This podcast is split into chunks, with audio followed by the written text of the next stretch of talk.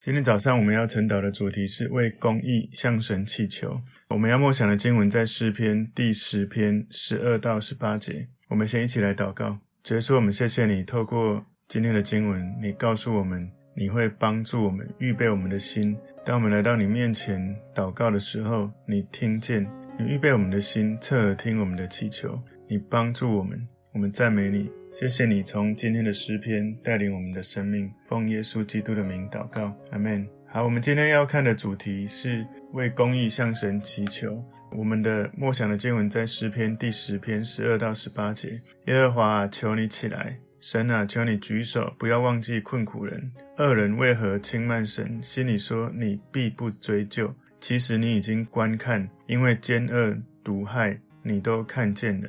我要以手施行报应。无依无靠的人把自己交托你，你向来是帮助孤儿的。愿你打断恶人的膀臂，至于坏人，愿你追究他的恶，直到尽尽。耶和华永永远远为王，外邦人从他的地已经灭绝了。耶和华谦卑人的心愿，你早已知道。那个原文里面是听见哦，你必预备他们的心，也必侧耳听他们的祈求。我要给孤儿和受欺压的人伸冤。使强横的人不再威吓他们。我们这个主题是为公益向神祈求。诗篇第十篇的作者，他里面讲到恶人的不敬虔跟不公义，欺压困苦人，是在前面第一到第十一节。这个作者求神能够拯救困苦人跟毁灭恶人，是在十二到十五节。然后从十六到十八节，作者用信心认知到神已经应允了他的祷告。所以这个诗篇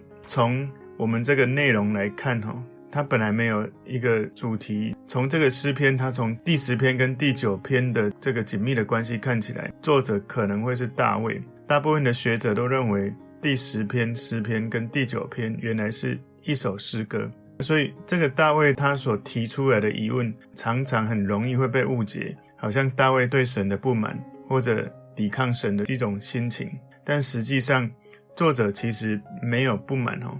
他不是完全的不满，他只是对于这种恶人狂傲跟亨通的事实，他对神吐露他心里面的痛恨跟悲痛。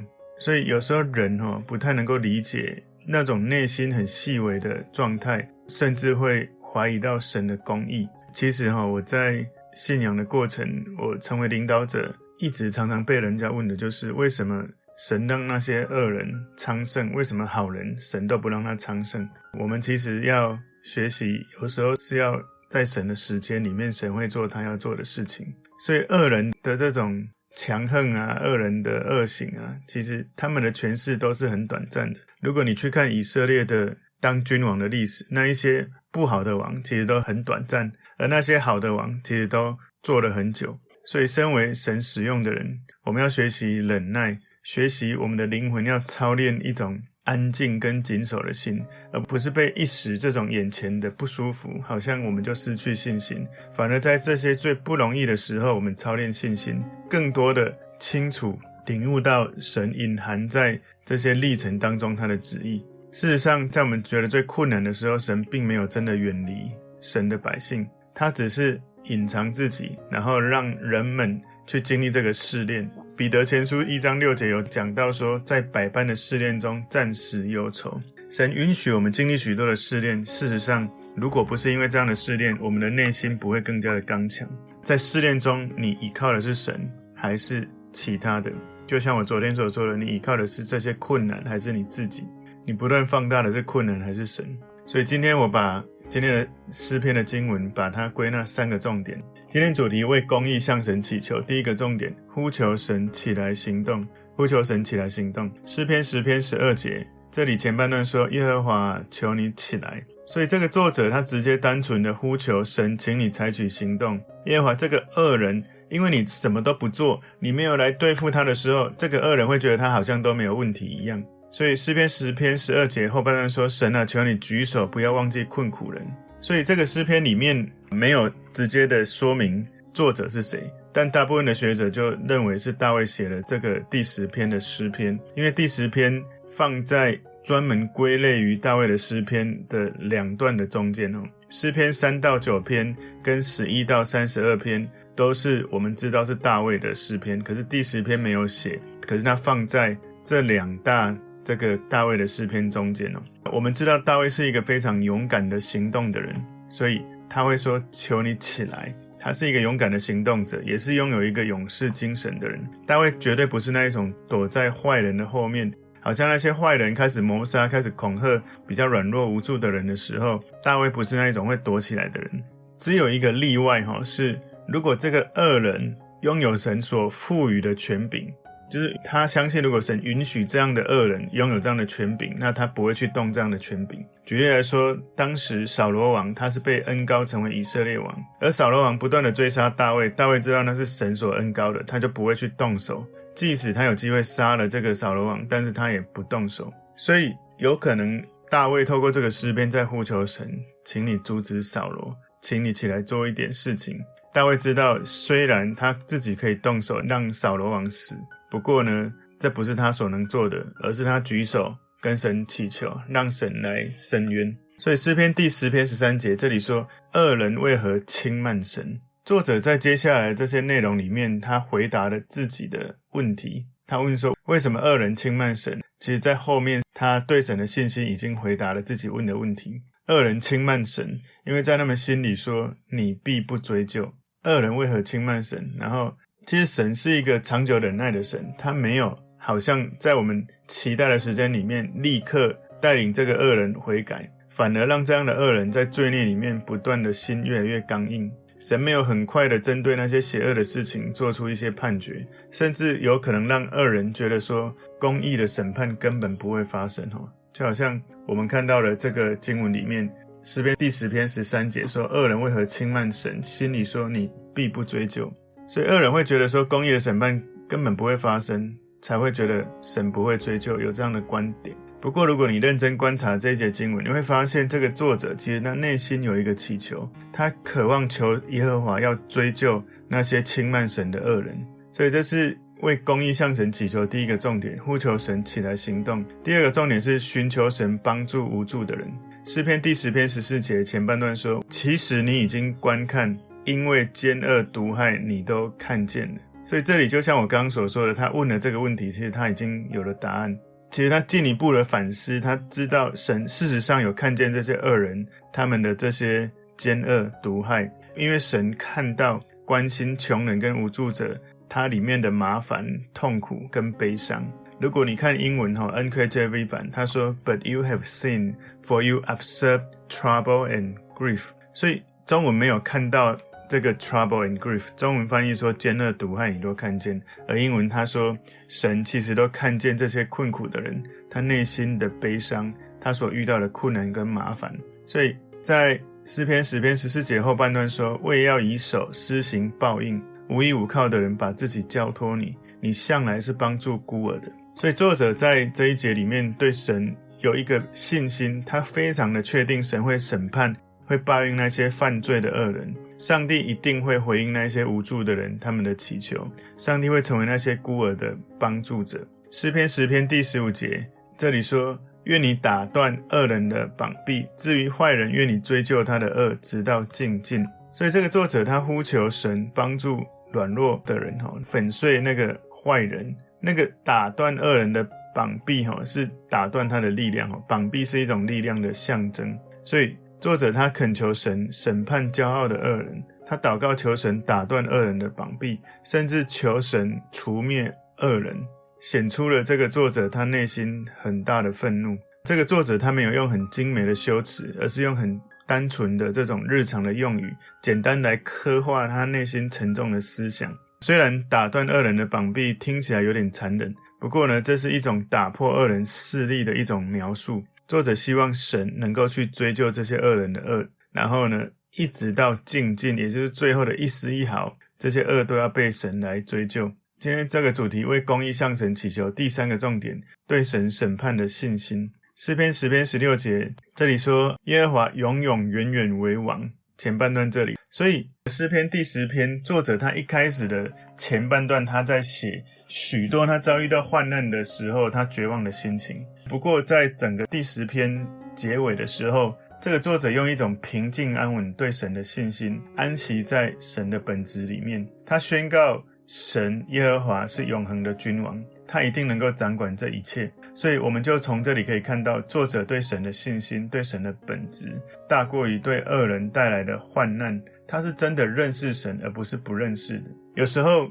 我听一些弟兄姐妹说，我们在患难、在困难当中，我们不要管我们的感觉，我们用信心来相信神。我想，如果有一个好的描述，从大卫哈，我觉得从大卫的这种对神的互动里面，我觉得有一个比较好的可以思考的点是这样：我还是可以跟神讲我的感觉，不是我不要管感觉。当我把我的感觉全部倾倒给神之后，我就选择用信心。对准神，而不是用感觉对准环境。所以，如果有时候我们就说不要管感觉，这样子好像人性哈，我们会好像压抑那种感觉。我记得上礼拜主日，其实这两周都在讲如何处理情绪，让你的情绪能够有好的管理。其实，如果我们可以勇于真实，在神面前告诉他我们的感受，不是不能讲，而是你要对神坦诚你的感受、你的挣扎。然后呢，最后选择用信心对准神，而不是用感觉对准环境。所以很多人会过多的看患难，过多的看恶人的不易，因为他们看不见神的全能，看不见神的公义，也就是对神的认识不深。当你真实的被神的爱触摸的时候，被神的能力触摸的时候，你不可能还会觉得患难是过不去的，不可能。你不可能还会觉得恶人太嚣张、太厉害，为什么神都不出手？你不会这样子想的，你不会这样认知。为什么人会这样子想？最大的可能是因为没有真实的经历神，以为我是认识神的，可是那个认识是在知识分析、大脑的判断里面认识神。所以你认识神有三种层次，一种就是我照本宣科、表面的认识，我知道、我相信、我了解，可是，在操练在生活中的时候，你就哦，这太难了，怎么可能这么困难？我要来赞美神，然后你就做不下去。所以那个知道只停留在最表面的知道，而第二层的知道是我在这种困难的情境当中，既然圣经这样教导，既然我看到这么多伟大的神使用的仆人，他们这样子经历跟操练，我也来操练看看。那就进入了你第二层次的知道了。你可以在操练中去活出那个神的话语，而更深层次、最深的知道是，你不管表面或是操练，你知道你的焦点是神，所以无论发生任何事情，在任何时空当中，你始终完全的信靠他，那是一种延伸的知道。你延伸应用了这样子的对神的认识，以至于你在任何的情境当中，你不会混淆。所以这是我常常在说的，就是不管是耶稣，或者是保罗，或者是我们看到圣经有一些人物，耶稣在安息日治病，保罗说可以吃那些拜偶像的食物，保罗说那一些外邦人不用割礼就可以当基督徒。老实说，他们都是在这种最深层次的对神的知道。如果我们都停留在表面，我们常常就会用律法主义说一定要这样，不可以这样，不可以那样。如果我们有进入操练的这种知道，那我们比较。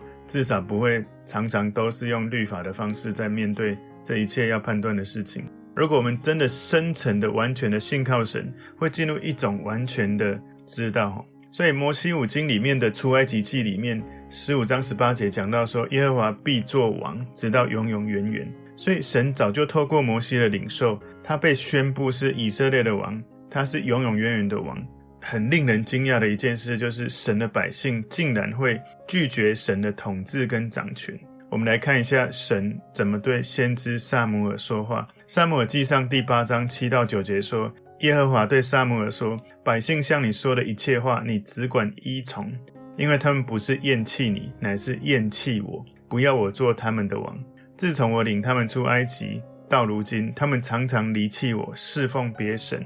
现在他们向你所行的，是照他们素来所行的。故此，你要依从他们的话，只是当警戒他们，告诉他们将来那王怎样管辖他们。所以，如果大卫写的这一首诗篇哦，特别你要知道，在那一段大卫正在遭受扫罗迫害的时期里面，大卫说：“耶和华永永远远为王。”这一句话有非常特殊的含义，代表大卫真的相信神掌权。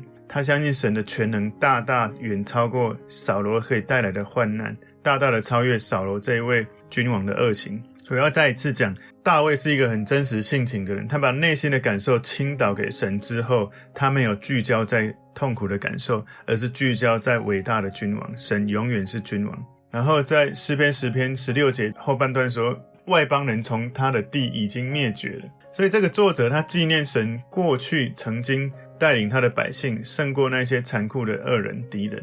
作者现在呢，对耶和华的帮助越加有信心哦。那个外邦人讲的是跟以色列为敌的这些列国的人，所以这些敌对的人他们的灭绝，跟在第十八节描写的这个骄傲的恶人被制服，我们可以对照在诗篇第九篇十九二十节有互相呼应。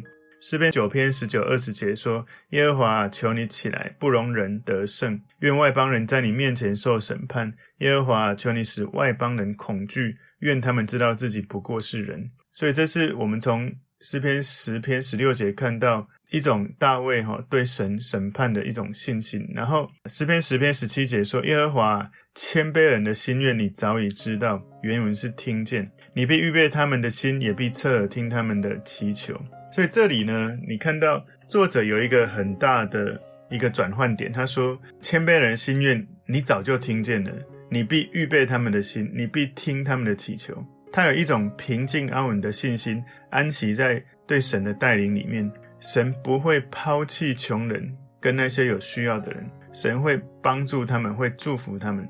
你注意哦，大卫并不是说你听见谦卑者的祷告吗？他是说。你早就听见谦卑者的祷告，这是一种完全的信心。想一想，有时候我们对神的祷告，可能我们也会说，有时候我们在寻求神的时候，我们会用疑问句：“神啊，难道你没听到我的呼求吗？”反思我们的对神的祈求的习惯，或许也可以用大卫的方式来寻求神。我们可以跟神说：“神啊，我知道你早就听见我的呼求，我等候你，我相信你，愿你按你的心意成就这一件我向你呼求的事情。”如果这件事情没有在我的时间里面，我期待发生的时间发生，请你让我的心对准你的心，请你让我的心被调和成为你的心，以至于在这个等候的期间，我能够安静，能够忍耐，能够成熟。很多人不愿意等候，不愿意忍耐，所以那个生命需要酝酿成熟的历程，他没有经历，所以就变成常常好像祷告没有看到神成就，就不信神。很多时候好事是这样子。需要等候的，你知道，当大卫被撒母耳恩膏的时候，第一次撒母耳用膏油为他恩膏，说他会成为以色列的君王。那时候他可能大概青少年，大概十五岁前后而已。所以他到了几岁成为以色列君王？大概是三十岁，也就是可能至少等了十五年左右，他才成为以色列君王。所以我相信神使用伟大的人，一定都有那种等候的时期。请注意，那个等候的时期不是浪费，不是没有用，而是在熬炼生命的成熟。我们要熬鸡汤，我们要熬中药，都是需要时间，小火慢滚，滚到一种程度，里面的精华才会出来。所以我们的生命能不能被时间熬炼，我们能不能成熟，常常是你能不能安静，能不能等候，能不能忍耐，在神的时间里面信靠他。有时候我们对神内心有一种很深切的渴望，这个渴望呢，愿望太大太深，以至于我们无法用适当的言语，找不到词库去表达我们内心对神很深切的渴望，有可能是词库不足。另外一些时候，有可能是我们里面有很深切对神的渴望，可是完全不敢表达出来，因为我们觉得自己微不足道，觉得自己的身份这么低落，自己的形象很糟，没有信心，所以我们不敢靠近神的宝座来表达我们对神的渴望跟愿望。当我们没有办法说出，或是我们不敢说出我们内心的渴望，但是我们的灵里面有一个目标，希望让那个愿望神来成就。有时候你说不出来，或不敢说。神会听见这样的愿望，因为在诗篇的作者说：“谦卑人的心愿，你早已知道。”所以你知道很重要的一件事，是你内心深处的渴望是一个比较诡诈的，是一个邪恶的心愿，还是你是用谦卑人，是一个放下自己愿神成就，是一个正确的心态，谦卑人的心愿的时候，他说：“谦卑人的心愿，你早已知道，你必预备他们的心。”也必侧耳听他们的祈求，所以有时候我们可能不知道该怎么说出那个内心渴望的事，或者我们不敢这样子来说。但是从最简单的调和自己的心，成为一个纯正的心、谦卑柔和的心，让神掌权的心，然后我们能够说什么就说什么，就告诉神吧。我刚开始我记得神给我一个呼召，要我如何传福音、宣教到世界各地的时候，我觉得哦，那很简单，我就去宣教。可是慢慢的，神告诉我要开拓教会，甚至神告诉我要如何开拓，要我到世界各地多少的城市去开拓。哇，我觉得。我心里刚开始会觉得真的可以吗？会不会太大？别人会不会有什么想法？然后看到的是自己觉得自己不够，或者许多其实神没有要我去想的事情。后来我不断在跟神对话的时候，我发现那是神的计划，我只是被神邀请来执行，我是执行者，而不是计划的拥有者。那个计划是神的计划，不要把自己看得太大，觉得那是我的东西，不是哈，那是神的心，那是神的计划，我能够做我会做的。然后其他不会的，就是神去做，这样我就没压力的。所以有人会问我，王牧师，你有这样的意向，会不会觉得压力很大？当然，答案就是，如果我觉得那是我自己的，就会压力很大；如果我觉得那是神的，我当然不用有压力，因为那是神的心。所以诗篇的作者用一个很棒的词句说：“你必预备他们的心。”所以这提醒我们，你心灵里面的这个灵性的准备，是神赐给我们一个伟大的礼物。就是我们向神祷告之后，我们的心灵开始酝酿等候，开始被神小火慢熬，让我们在安静的等候当中，一点一滴的看见上帝祝福的印记，在我们的生命的轨迹里面不断的出现。所以，我们的心要调和对准神。如果不是神的带领，我们没办法预备一个纯正祷告的心。所以，你想象一下，这是一个历程，它不是。一天哈，好像你做了一件事，隔天就可以成就了。你想象一下，如果你要把一个很大的大钟抬到一个尖塔里面，那个抬到尖塔去挂起来，那个困难的程度，比你把这个大钟敲响更加的困难。所以想象一下哈，我们在神面前，我们有一些准备工作，好像我们要把这个大钟要挂上去，那个过程一开始是不容易的。我们在祷告看见神成就那一段。开始到成就的中间，好像我们在挂大钟，而钟挂好了，也就是我们的心调和好了，我们心对准神了。我们那时候祷告，神应允，我们好像钟挂好就可以随时敲响钟声。所以我们要预备好我们的心，先做我们该做的事，寻求神，等候神，亲近神，信靠神。所以那一些谦卑的人。卑微的人，无论他们在世界上受到什么样的困苦，都是神所爱的百姓。神会关切他们心中纯正的渴望。当我们的心预备好跟神祷告，那个过程是神的灵在调和我们的心，好像那个调音师在调钢琴一样。那个调的过程可能不是那么好听，可能不是那么优美的乐音，可是越调声音会越美丽，以至于到最后调好了，声音出来非常的动听。所以，我们的心在被神的心弦调弦，调到我们的心弦对准神的时候，我们从那个调好的心、调弦好的心，我们祷告出来的声音会非常触动神的心。神一被我们的心触动的时候，我们的心是一个预备好的心，我们的祷告真实的祷告，神一定会用怜悯的心来回应我们。如果我们被神预备好我们的心，被神的心弦调整好我们的心弦，那我们所祷告的神一定会用耳朵来垂听。所以。神要我们这样子做哈，第一个，神预备我们的心；第二个，我们预备好之后跟神祷告；第三个，神会垂听我们的祷告；第四个，我们会看到神迹启示，神会回应我们的渴望、我们的祈求。所以，一个内心祈求神、来追求神的人，内心的需求、内心深处的呼求，在不断对准神、信靠神、调整自己的心弦的时候，是在被神的带领当中，这样的预备过程发出来。那一种祷告，神的回应很快就会出现。当你确认你认识耶稣，你认识神，你经历救恩，你知道神一直在帮助你的时候，你就会有一种信心，而不是一种一直在困难当中自怜自爱、自怨，很多的痛苦。不是，你会在一种信心当中继续求告神。你知道神已经听见，只是他还在酝酿，时间到了，他就会发出来。所以诗篇十篇十八节说：“为要给孤儿和受欺压的人伸冤，使强横的人不再威吓他们。”所以这个诗篇作者的结尾是神对恶人公义的执行。从困难的过程那种绝望开始，好像诗篇今天一开始讲到很多这些困难绝望，最后诗篇的结束是用神的公义跟神的带领，有一种胜利的平静安稳的信心来做结束。所以。作者相信，在神的掌权之下，那一天神的公义、神的审判一定会来。这是整个诗歌的结束，在第十篇也成为开场的探究、寻求最好的一种解答了。所以今天的主题是为公义向神祈求。第一个重点是呼求神起来行动；第二个重点是寻求神帮助无助的人；第三个重点是对神审判的信心。求神帮助我们在困难的时候，我们可以不断的调和我们的心，让我们的心弦被神的心弦调和。让我们不断对准神的时候，我们确信神已经听见，神一定会释放他的全能、他的公义，我们的心就得安息。我们的心就在等候当中被操练更成熟。我们一起来祷告，主，我们谢谢你，透过今天的经文，你帮助我们能够学习大卫在公义的寻求里面看见神的心、神的大能、神的行动。我们赞美你，求主带领我们更多从你的话语认识你。奉耶稣基督的名祷告，阿门。